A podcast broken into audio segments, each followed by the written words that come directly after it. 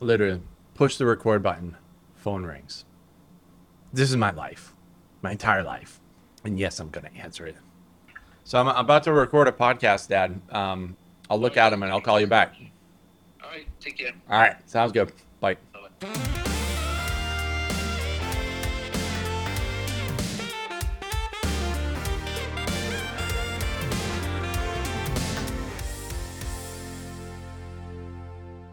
All right, so this is something that I can definitely highly recommend is have your wife or your spouse get surgery, right? It's great. It's awesome. You have tons of people who deliver food to you, edible arrangements. It's fantastic. You don't want to get surgery though. That. You want to be the person on the receiving end of all the gifts without the surgery. It's a fantastic deal, if you ask me. Highly recommend. 10 out of 10. But welcome to Salable. My name is Jared Haskell. Really excited to be talking about the ins and outs of wedding sales and specifically as wedding filmmakers, how are we selling our weddings? Um, for me, you know, sales really always comes down to more than just being on a phone call with someone, being on a Zoom meeting. Um, it really comes down to business structure, marketing, a lot of these other terms that we just kind of throw around a lot here on the Wedding Film School show. Um, and you might ask, you know, why are we doing another show? Um, here at Wedding Film School, Jay and I are, are currently producing uh, a podcast, which is being released every other week, um, which I think is enough. And it's actually a lot of work, even still, um, even though we're only producing it once every other week. Uh, still, a lot of go- lot goes into it. Um, I live about an hour away from our studio, so getting up there and making it so that both of our schedules are aligned um, can sometimes be a challenge, especially in the middle of just an insane wedding season. Um, so it's been tough, you know, and the idea here with doing an additional podcast uh, with just myself, um, I would say it's a, a, variant of the Wedding Film School show, which kind of focuses on my area of expertise, which of course is is sales. Um, and if you don't know anything about me or anything about Jason and the businesses that we run, uh, we run three different wedding film companies, uh, all marketed at different tiers of pricing. Um, and I do the sales for all three. Um, it's something that I've been doing for going on 14 years at this point. And so I have a lot of experience, but um, also looking to kind of hear your experiences as well.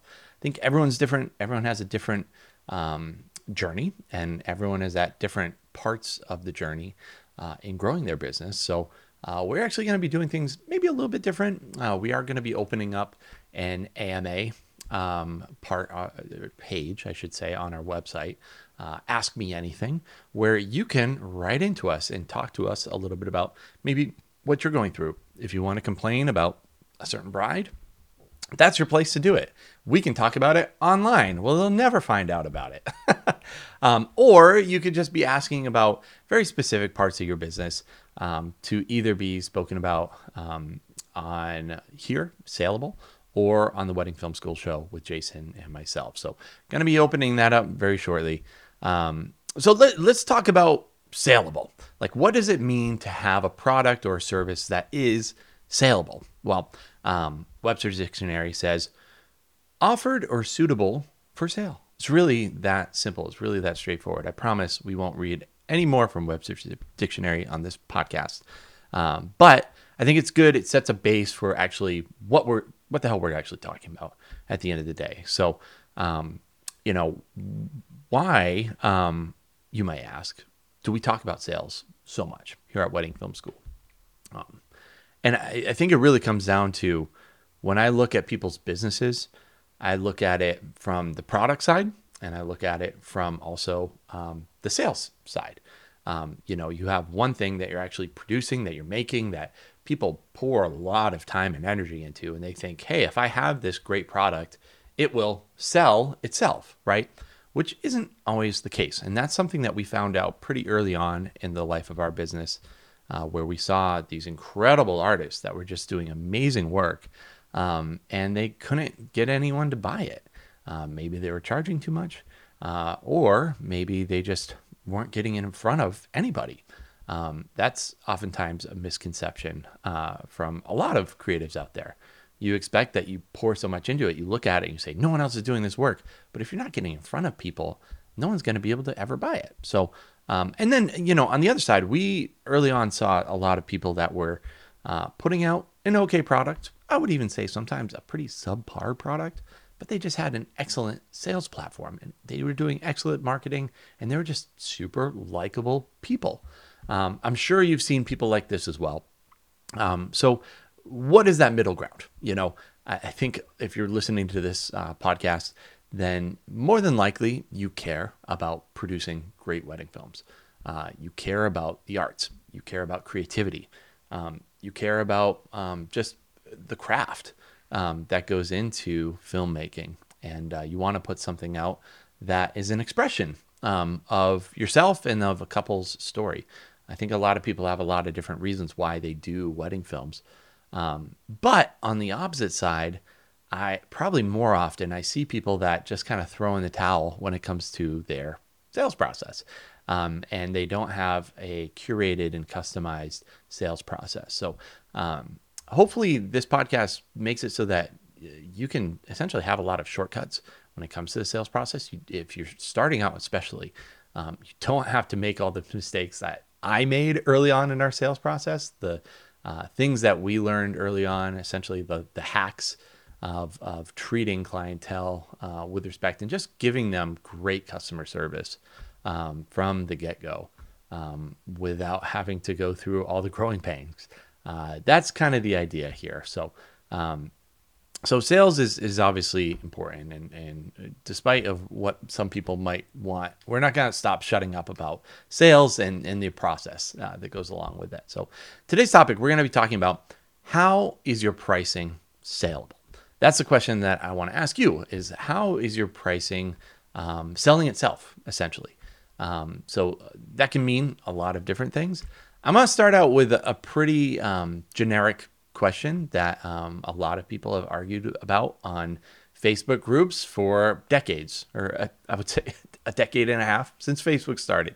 Uh, I promise you, people have been talking about this question, which is should your pricing be on your website? Um, you'll have people on both sides say, yes, you know, here are the pros and cons. No, here are the pros and cons. Um, I'm going to go through both because I think there's a time and a place where either approach can work really well for yourself. And I can tell you from my perspective of running my own business, we do both, uh, depending on the company. So, um, you know, what what is the the pros of having your pricing on your website? Obviously, if you're doing a lot of weddings and getting a lot of inquiries, it is going to weed out a lot of people. By having the pricing on your website, say you're charging $10,000 for a wedding film, you're not going to have to contend with uh, you know as many inquiries reaching out because you're going to kill that lead before they even reach out. They're going to have a little bit of sticker shock. They're going to say $10,000 is way too expensive for a wedding film for us. Um, and they are going to stop the sales process at that point. Other people might say, you know, maybe it's one out of 50 or one out of 100 people will be like, that's what we were thinking. $10,000 makes total sense. Let's move forward. Um, whereas, you know, majority of your people you're going to turn away at the gate.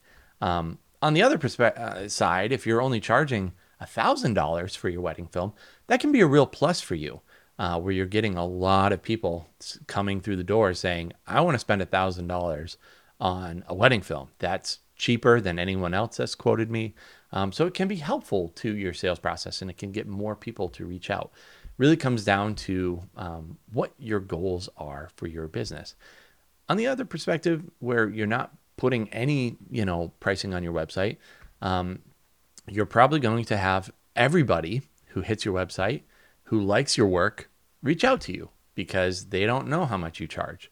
Um, now, a lot of people will kind of counter um, this and do a little bit of a hybrid um, kind of approach in saying, hey, we start at $4,000 just to give people an idea and turn some people away who aren't even in the ballpark of you know how much you're going to be charging for your services. I think it does a service to um, the the client, to the couple, by letting them know like, hey, this is kind of ballpark where we're at. That way, you're not wasting their time. They're not waiting for you to respond to them before they're reaching out to another videographer.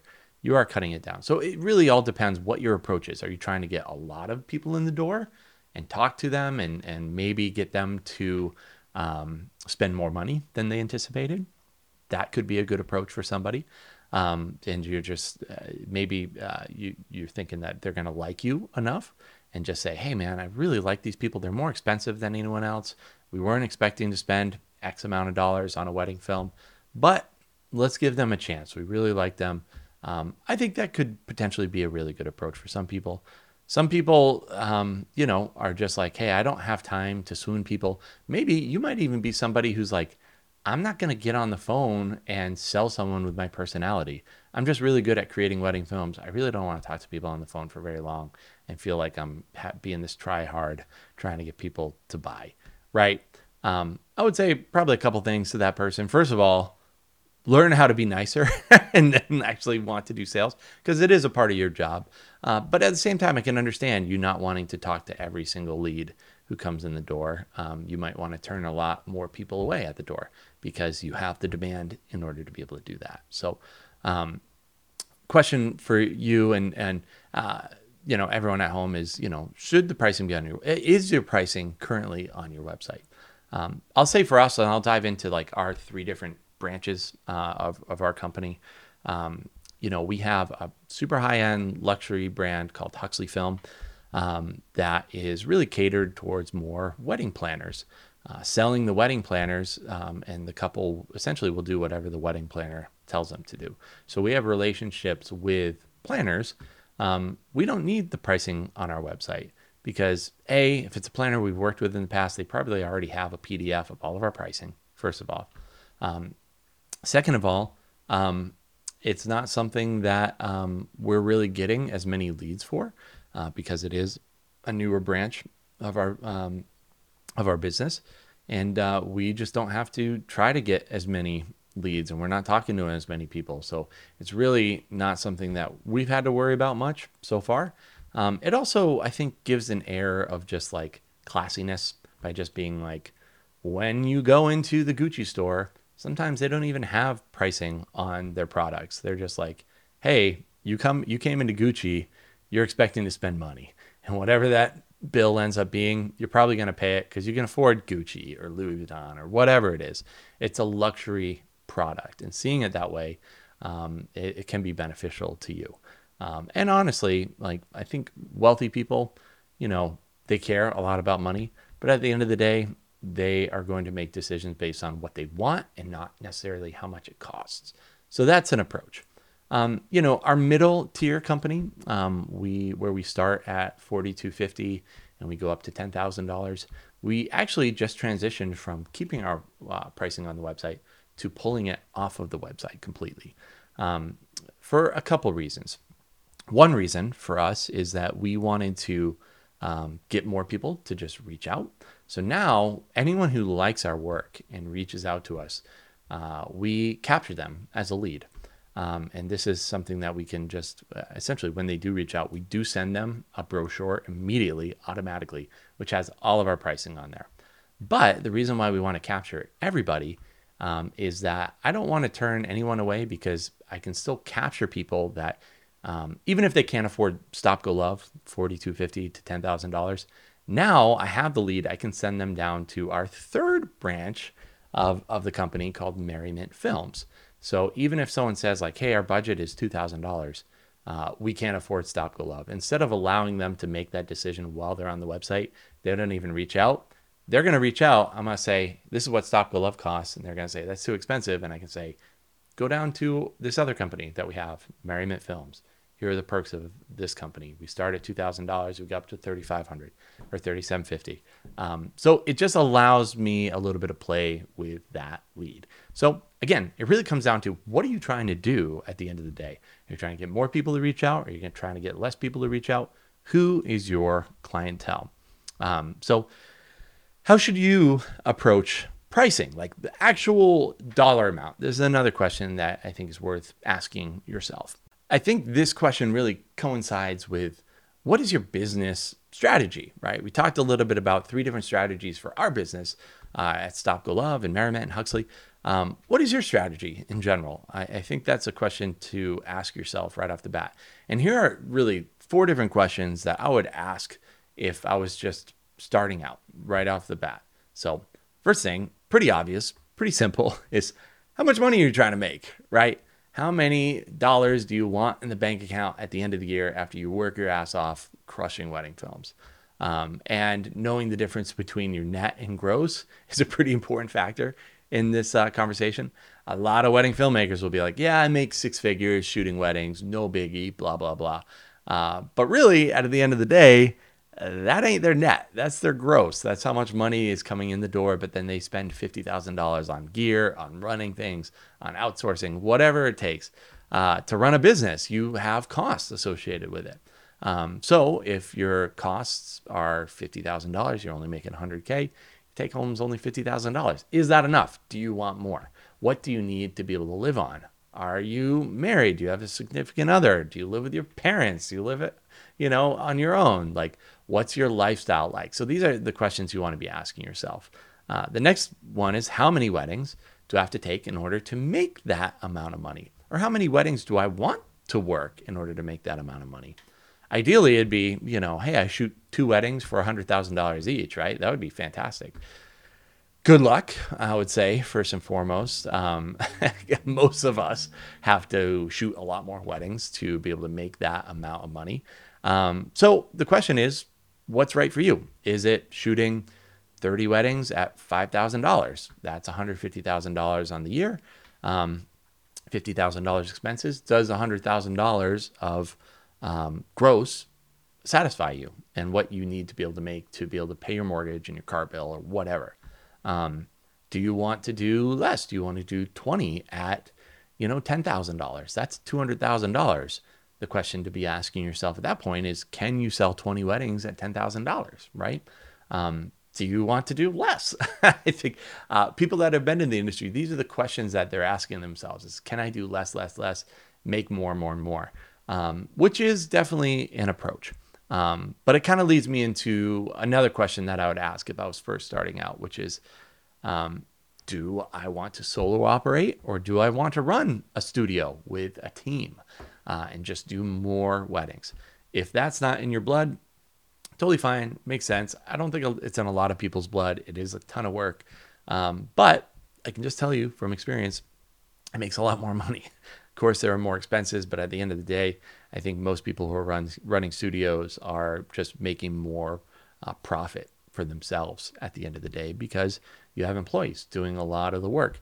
And I mean, this is another conversation. We probably talked about it on a different show, but if you are having everyone else do the work that you don't want to do, that's also a plus, right? Um, and lastly, just is this a part time job or is this a full time job? Some people make plenty of money. You're working Monday through Fridays, and they just love shooting weddings on the weekends. Maybe they're filming, you know, 10 weddings a year and they want to charge $3,000 and they're making an extra 30K on the year because they love it. Um, that's perfectly acceptable as well. Maybe that's you. So, um, these are all the questions that I ask when I'm talking about business strategy off the bat. So, now that you have your business strategy, like what some of your goals are, I think that's when you can really start talking about your pricing um, and how much you want to be charging, uh, because that the, that's the number that's going to help you achieve those goals of just how much money am I trying to make for how much work I'm trying to exchange for that money, right? So here are a couple uh, kind of approaches I found when kind of setting your base pricing, um, especially if you are new to the space. Um, and when I say new to the space, you could be very green. Maybe this is your first year even doing media at all. Um, and you're just like, hey, I did it for a friend. They really liked it. Now I'm trying to pick up some other work. Or it could be someone who's really been in commercial work or been doing other types of media and they already have a certain skill set. And now they're hopping into wedding films and they think maybe I can make a little bit of a career. Maybe it's just a little bit of a side hustle. Um, both are totally fine options. Um, and I would say the approach will be different for different types of people. So let's talk about the first person, which I would probably say is the, the newbie starting out. That person, I would say, um, should start small and grow from there, right? So if you are doing your first wedding film, I have no problem with someone doing a wedding film for free when they're first starting out. Because then they're just trying to get their systems in play, whatever. You put it out in the universe and then um, see what people are willing to pay for it, really.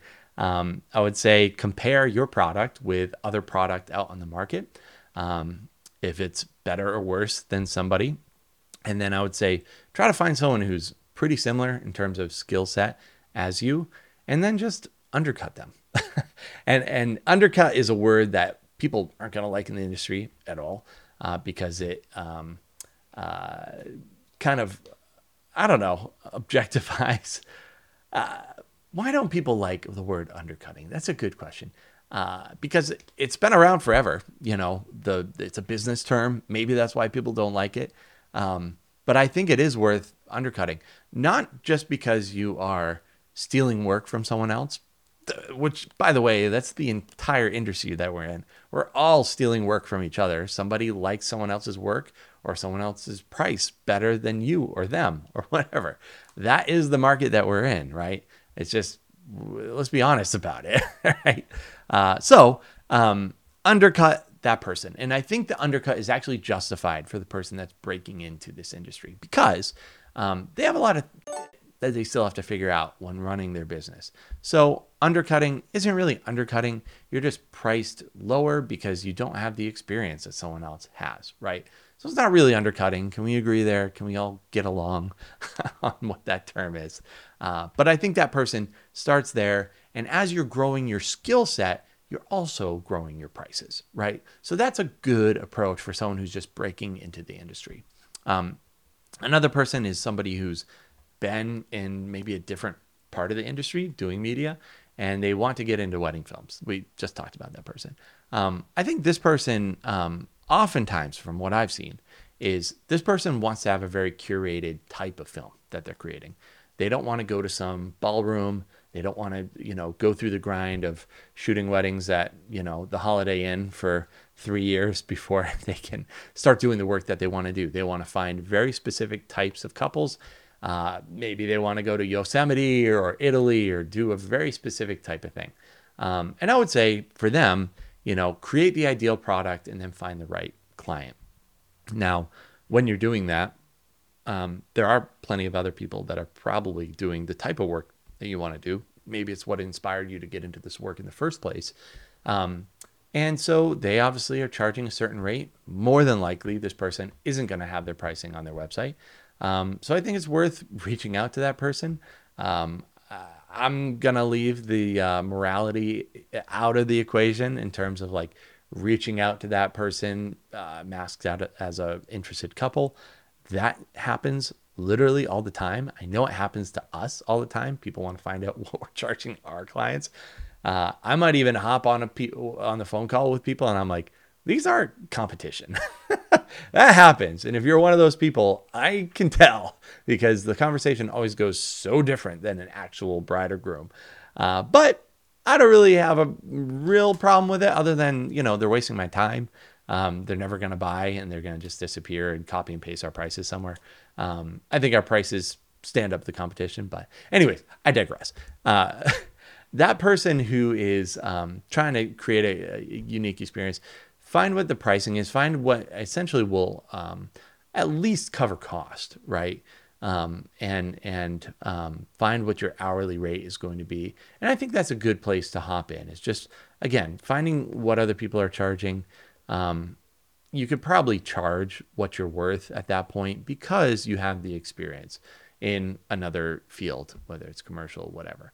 Um, but I would say that's probably a place to start. And then as you're growing, raising prices over time to be able to accommodate. So those are two different approaches that I've seen in terms of laying the, the groundwork for what your pricing is going to be. Um, which brings up another question, which is just the whole packages versus a la carte kind of discussion. Um, you know, are packages still relevant in 2022 um, versus the approach of having kind of a baseline and then building off of that according to what a couple wants? Um, I do think in 2022, uh, people want options, right? They want to be able to build their own packages. Uh, there's not a one size fits all thing like there was 20 years ago when someone would just show up with a you know camera on their shoulder and film the ceremony and dick around, walking around, talking to people and getting their reactions and talking to the bride and groom on camera. Um, that was just one approach. Nowadays, there's a million different options um, and newer options every year. Um, people seem to always be coming up with new ways to be able to sell different types of, of product uh, as wedding filmmakers. So, um, you know, packages are great because I think it does. Um, the thing about packages that I personally like is that it does allow people to spend more money with, uh, and it also will save them money. You know, so for instance, say you have a baseline package that's five thousand um, dollars, and if they were going to go to the next package, maybe it's seventy five hundred dollars. We're talking about uh, people that have a, a, little bit of money here, um, and then your third package is maybe ten thousand dollars all different services, maybe different shooters, different deliverables, etc. It allows the person to pick and choose what they would like. Um, and then when you kind of have this like hybrid approach of, hey, here's an a la carte menu to add to these packages, um, that's the approach that I personally like because it allows people to um, see with their eyes, like, hey, if I was going to add these three items from the a la carte menu to this base package, it would cost way more than that $7,500 package. So it's actually a good deal and it allows them to bump up to the higher package, just spend more money um, because they feel like they're getting a deal. So that's the reason why I like packages and kind of a hybrid approach to the packages versus a la carte uh, kind of deal. A la carte um, people are great too, where they just start with the base package. This is how much I'm going to cover. And then you add on each individual edit that you'd like to um, or edit or service, I should say, um, that you'd like to. Um, the good thing about this is it always allows people to add services, especially edits, even after the wedding day, which we've seen a lot of success with. Um, people that maybe want to um, uh, add a ceremony or toast. This is what happens a lot, guys. Is people will often come back after the wedding. It could be a day after the wedding. It could be a year after the wedding, and say, I didn't realize that this person's toast or dance or whatever was going to be so impactful to me until the actual day came. Uh, so having that a la carte item to say like, hey, we can still produce this for you. Uh, we still have the footage. We'd love to put it together for you. Um, is a good option. And I don't know where you live, but where we live, our work is very seasonal. So we're filming May to like October. We're swamped. We're really busy, but we're begging for work come January, February. So this is the kind of work we'll send out a mass email to all of our clients saying, hey, if you want additional edits, this is how much it would cost. Maybe we're running a sale and we can, you know, fill up our schedule in the off season with these a la carte items. So personally, I like the hybrid approach, packages, a la carte items, kind of using both uh, to our advantage. Um, but there are definitely perks, and you have to find out what's best for you and your people. Um, now, this leads to kind of another question, which is, you know, when should I be actually raising prices and, and what should my approach be when raising prices, right? It's a great question. Everyone deals with it over time. Um, I think there's a million reasons why you might want to raise pricing. Uh, the main reason, by the way, is just you want to make more money, right? Everyone wants more money. Uh, but I'd say um, the approach is is kind of um, something that you should think about especially if you're starting out. Like, when am I going to start raising prices? Because if you're first starting out, you're probably not charging enough. You're probably making, honestly, less than minimum wage. So we have to get that rate up. Um, so the first thing to ask yourself is just what is your hourly rate? Um, this is a hard question for a lot of wedding filmmakers because um, it's hard to keep track of, right? Um, the first part is pretty easy. Like, how many hours am, am I going to be on site actually filming this damn wedding? Is it eight hours? Is it 10 hours? Whatever. That's easy to add up. It's the editing side that starts to get a little bit swampy and can vary from project to project, right? Um, so I always recommend, especially when people are first starting off, keep track of your hours. It's easy enough for you to just have a time tracker. There's a million free ones online. You can just have a stopwatch on your freaking camera, uh, or I'm sorry, on your phone if you wanted to. And that would be an easy way to keep track of how much time you're spending in the edit bay.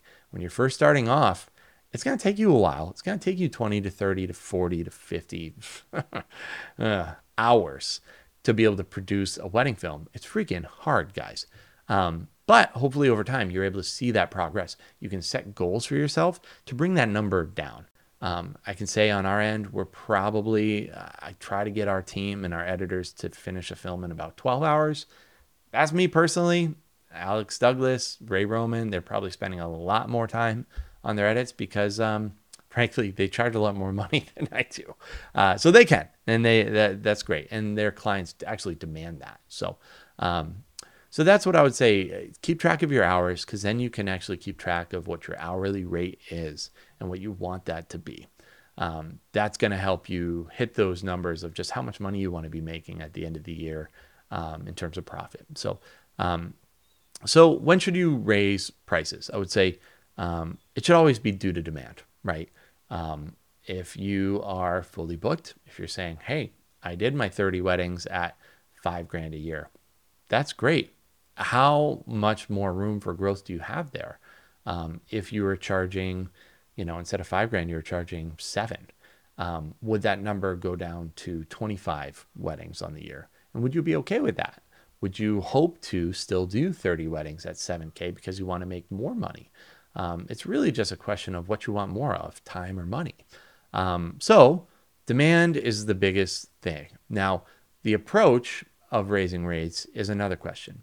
Um, I would say there's there's three different approaches to um, raising your prices. The first one is going to be just uh, a fixed booking raise. So a lot of people do this very successfully, where after five weddings um, of a certain rate, they want to raise their rate by five percent or three percent or two percent, whatever it might be. Um, of course, if you do it this way, your prices have to be off your website um, because you're gonna. Frankly, it seems really tough if you're raising rates and changing your website every five bookings. Like that seems hard to keep up with. And you're going to have other people who reach out three months ago asking what their rate is. Just seems like a hard thing to kind of keep up with. Um, so um, this can be really successful though, and it's a way that you can just gradually be raising rates without really even thinking much about it. Um, and just keeping track of like, okay, demand isn't going down. We're just slowly raising rates over time.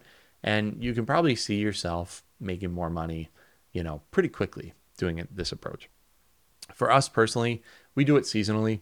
Um, I think we take a lot of um, factors into consideration.